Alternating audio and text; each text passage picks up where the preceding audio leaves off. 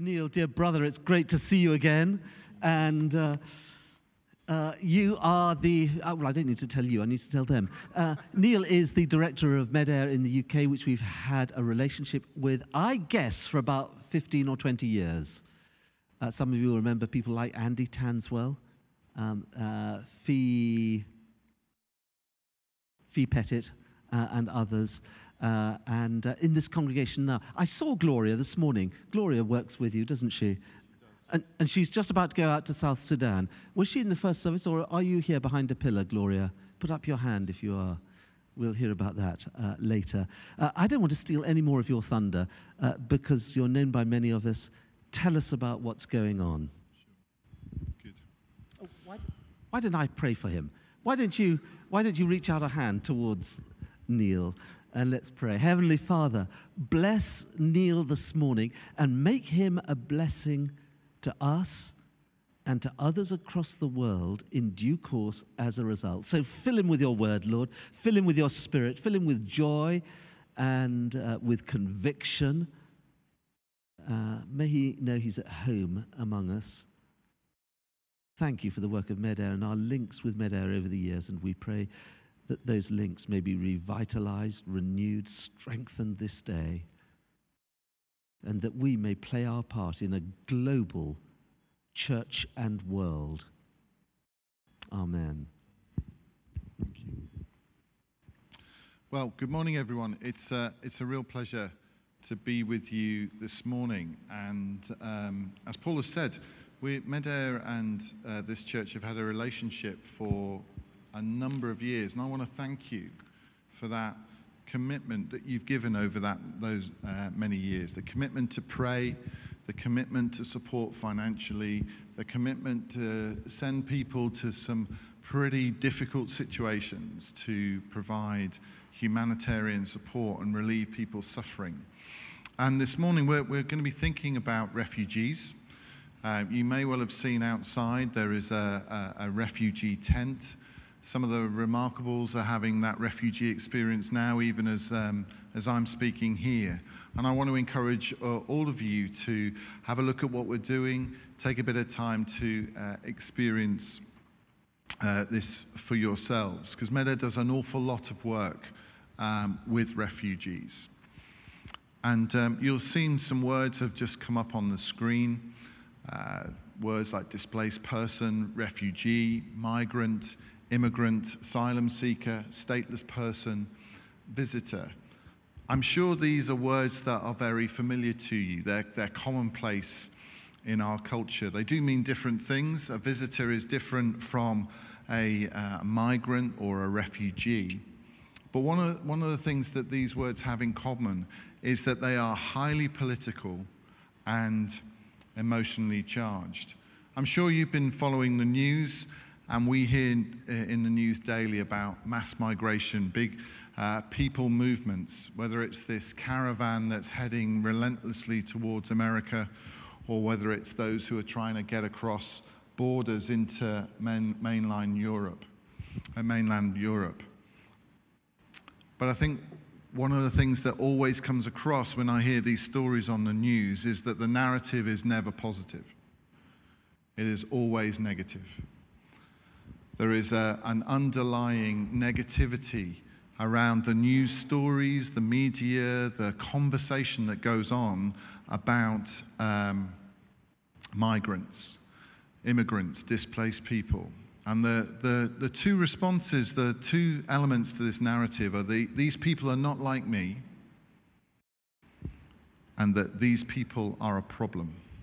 These people are not like me, these people are a problem.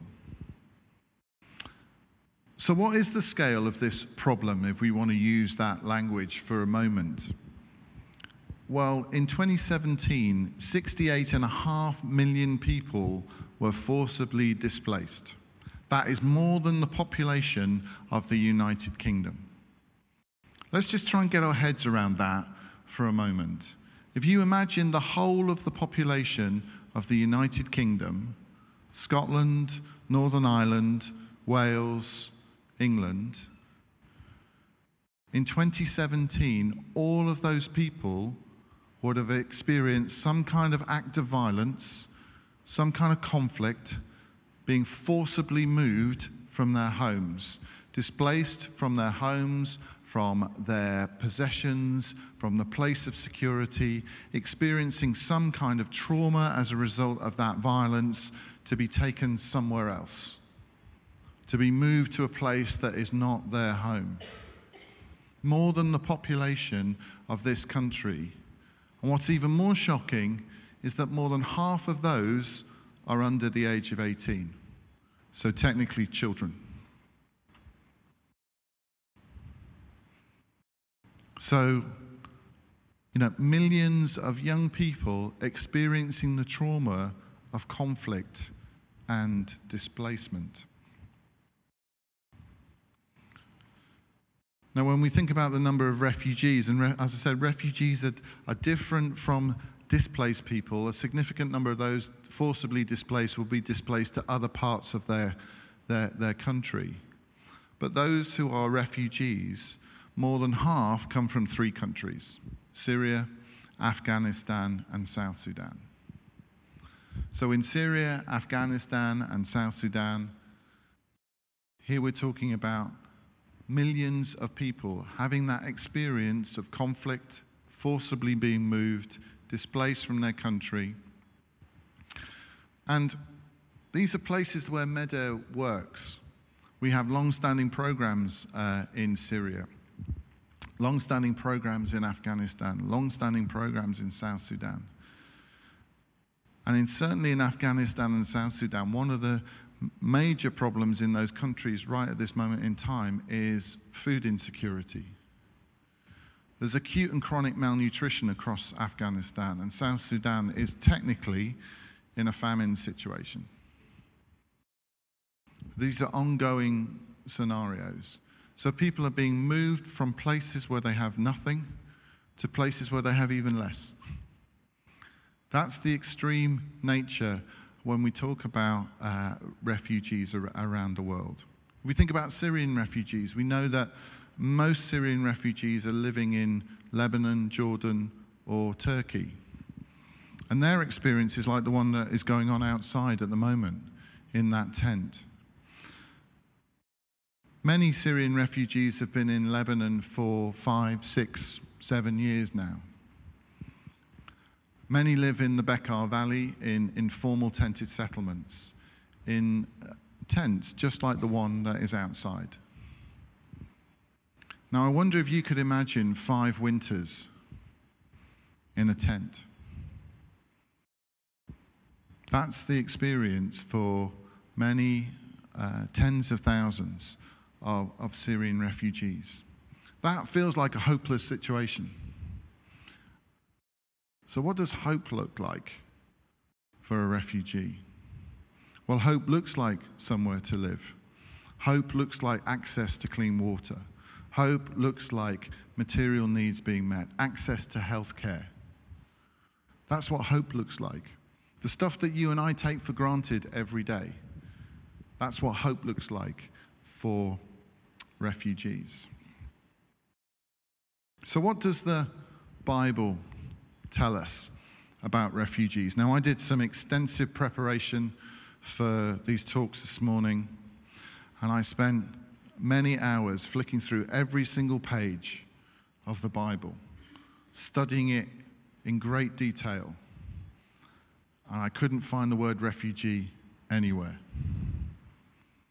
The word refugee doesn't um, can't, you won't find it in the Bible. Now, I might have missed it. My speed reading is not as great as some. But what you will find in the Bible, and the Bible has a lot to say about, is the whole idea of strangers and foreigners. If we start in the Old Testament for a moment, we will see that the, uh, there are many instructions from God to the people of Israel about how they should respond to strangers and foreigners. Let me read a couple of verses to you. First of all, Exodus 23, verse 9. Do not oppress a foreigner, for you yourselves know how it feels to be foreigners, because you were foreigners in Egypt. Do not oppress a foreigner, for you yourselves know how it feels to be foreigners, because you were foreigners in Egypt. Leviticus 19, verse 34 says this The foreigners residing amongst you must be treated as native born. Love them as yourself, for you were foreigners in Egypt. I am the Lord your God. So, just in those two verses, and we could have picked, I could have picked many more, is this identification, this idea of identifying with a foreigner and a stranger. Identifying them because that was the experience of the uh, people of Israel.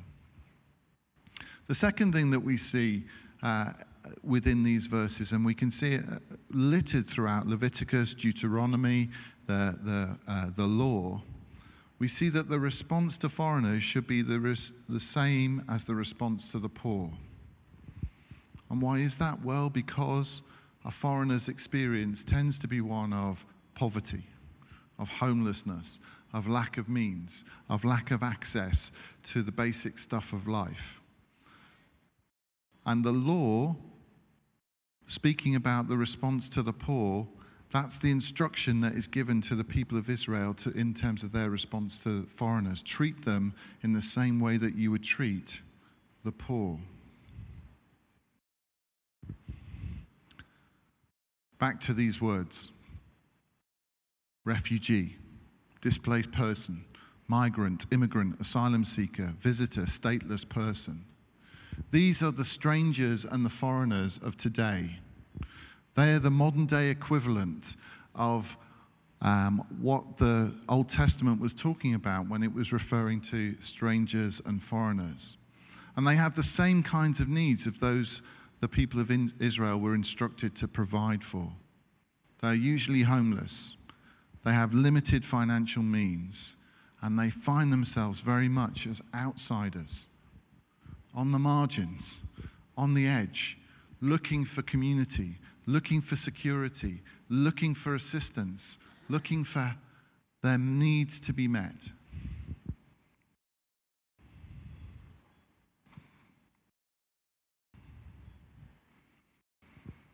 Jesus picks this up in the New Testament, and we can see it in his Sermon on the Mount, in the Beatitudes. We can see it littered through his parables. And this New Testament response that Jesus embodies is very much countercultural. It challenges the negative narrative. Remember, I said at the start, there's two themes that come up when, in the narrative that we hear is that these people are not like us and these people are a problem. Well, Jesus challenges that. He goes right to the heart of that. He's, he says, These people are like me, and these people are not a problem. Jesus uses the language of being brothers and sisters, and we've heard that already this morning the idea that we are brothers and sisters. Brothers and sisters in a, in a global sense as being part of humanity, and brothers and sisters with our brothers and sisters uh, in Christ. It's a narrative, uh, it's an image that is, that is writ large throughout uh, the New Testament. But there's also another narrative, another image that gets picked up in the New Testament about followers of Christ. And it is the idea of being strangers or foreigners. It's one we don't hear about very much, it's not taught about very often. But when we look at the letters that Paul writes, particularly at the letter to the Ephesians, he talks about as we become citizens of the king, uh, of the kingdom, we move from being um, part of the world to being part of the kingdom of God. And we become a stranger and a foreigner to the world. It's this idea that we're supposed to live differently, counterculturally, being salt, being light, being an ambassador of hope. We become foreign and strange to the ways of the world, and we become um, part of the kingdom of God and encouraged to adopt the way uh, of the kingdom of God. Ephesians chapter 2, verse 19 says this Consequently, you are no longer foreigners and strangers, but fellow citizens with God's people and members of his household. So, what should members of his household, what should the response be of the members of the God's household to refugees? Well, let me share you uh, this story. This week, I was with um, a Lebanese pastor friend of mine. He uh, runs a church in Beirut, downtown Beirut, a very poor part of uh, Beirut. And uh, he welcomes in Syrian refugees. In fact, his church is full of Syrian refugees. They um, come into his church, he preaches the good news, and Syrian refugees are getting saved. He provides them with some uh, discipleship, and then they leave because they're connected with the United Nations resettlement program. And he tells the stories of how Syrian refugee families have come into his church and got saved and now are living in Canada, living in Germany, living in Italy. God using these refugee families to go to the very ends of the earth. And then he tells me his own personal story because Syria was at war with Lebanon not too many years ago. And my pastor friend had a house on the hills overlooking Beirut. And he tells the story of how the Syrian military came into his home and forced him out of his, his home, took over his, fa- his house in the mountains, in the hills, and turned it into a gun emplacement. And how they used his home to um, scatter bullets, rain bullets down on his friends and his family, his Lebanese brothers and sisters.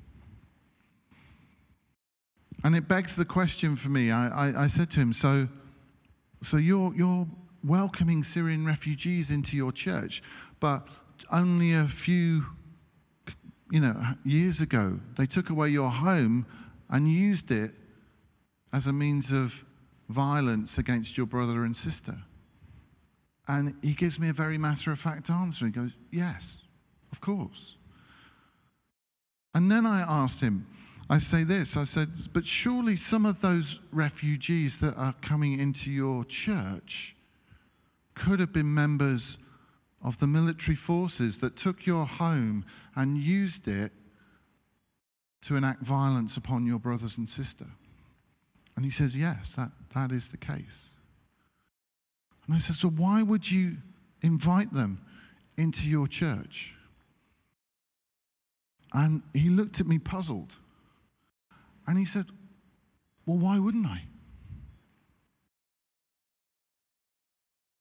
Why wouldn't I?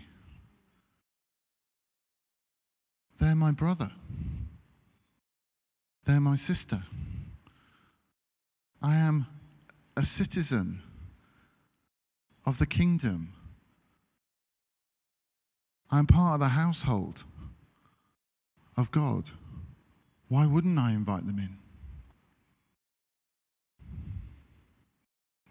Jesus picks this, this analogy up when he speaks about, uh, uses a parable at the end of uh, the book of Matthew it's called the parable of the sheep and the goats. It's one of my favorite passages, and it, we find this verse Whatever you did for the least of these brothers and sisters of mine, you did for me. Let me read from it to you. Starting at Matthew chapter 25, verse 34. Then the king will say to those on his right, Come, you who are blessed by my Father. Take your inheritance, the kingdom prepared for you since the creation of the world. For I was hungry, and you gave me something to eat. I was thirsty, and you gave me something to drink. I was a stranger, and you invited me in. I needed clothes, and you clothed me. I was sick, and you looked after me. I was in prison, and you came to visit me. Then the righteous will answer him, Lord, when did we see you hungry and feed you, or thirsty and give you something to drink? When did we see you a stranger and invite you in, or needing clothes and clothe you? When did we see you sick or in prison and go to visit you? Then the king will reply, I tell you the truth. Whatever you did for me, for one of the least of these brothers of mine, you did for me. Now, there's a couple of things I want to pick up here. Did you hear that phrase halfway through that passage? The righteous. Just a couple of uh, words. The righteous.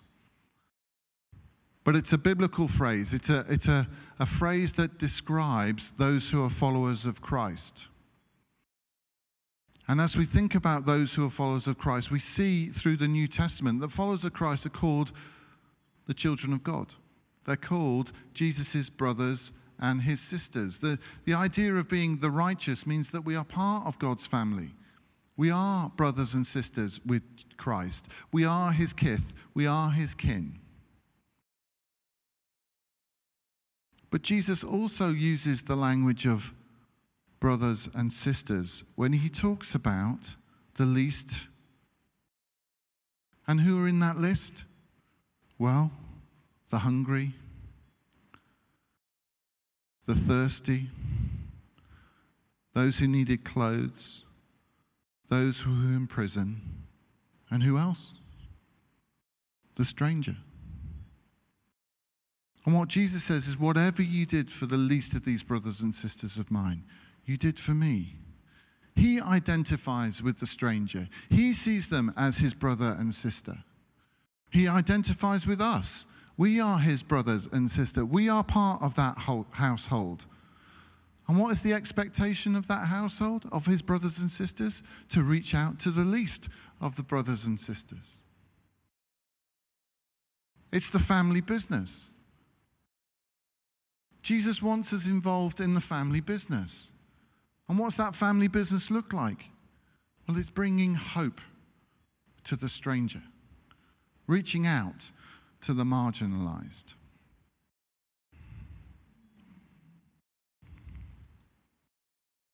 So, what does that look like for us?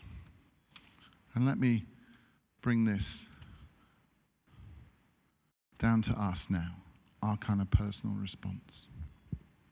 Well, let me say this. When we think about our response to those who are on the outside, the stranger, the refugee, I would say it starts with prayer. And maybe the first prayer that we need to ask is soften our hearts, Lord. Soften our hearts, Lord. I've talked about that negative narrative these people are not like me. These people are a problem. Well, we, we're part of this world. We live in this world. We're not, we're exposed to that narrative. We can absorb that narrative. That can be part of our own mindset. So maybe the first response that Christ wants us to make is to come to Him and say, Soften our hearts, soften my heart.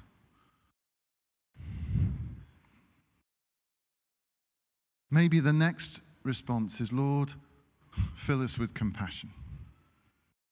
Fill us with compassion and help us to see those who are strangers in the way that you see them. Help us to begin to see that those who are on the outside, who are marginalized, who are suffering as a result of this violent persecution that we've, we've talked about, this violent displacement, who have had things that have been, all of their, their worldly goods taken away from them and placed in a situation of vulnerability and hopelessness. Help us to see those people as my brothers, my sisters. And maybe the next thing that we need to ask is, Lord, what are you asking of me? What are you asking of me? This verse in James, religion that God our Father accepts as pure and faultless is this, is to look after widows and orphans in their distress. It comes in a passage which is paraphrased as being hearers and doers. And James's instruction is don't just be hearers of the word but do something. Allow the Word of God to change us and to move us to action. So maybe the last prayer is, Lord, what are you asking of us?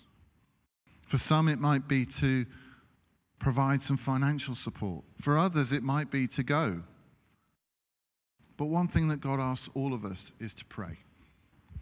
Is to pray for those who are suffering, is to pray for our brothers and sisters, is to cry out to God of heaven to meet their needs. So maybe in these last moments, let's take a moment of quiet. And if we feel that we need to ask those things of God, let's do it. Soften my heart, Lord. Fill me with compassion. Help me to see refugees as my brother and my sister. And dear Lord, speak to me. Let me know what you're asking of me so that I may be a servant of the King and that I may well reach out to the least of my brothers and my sisters as an act of service to you. Amen.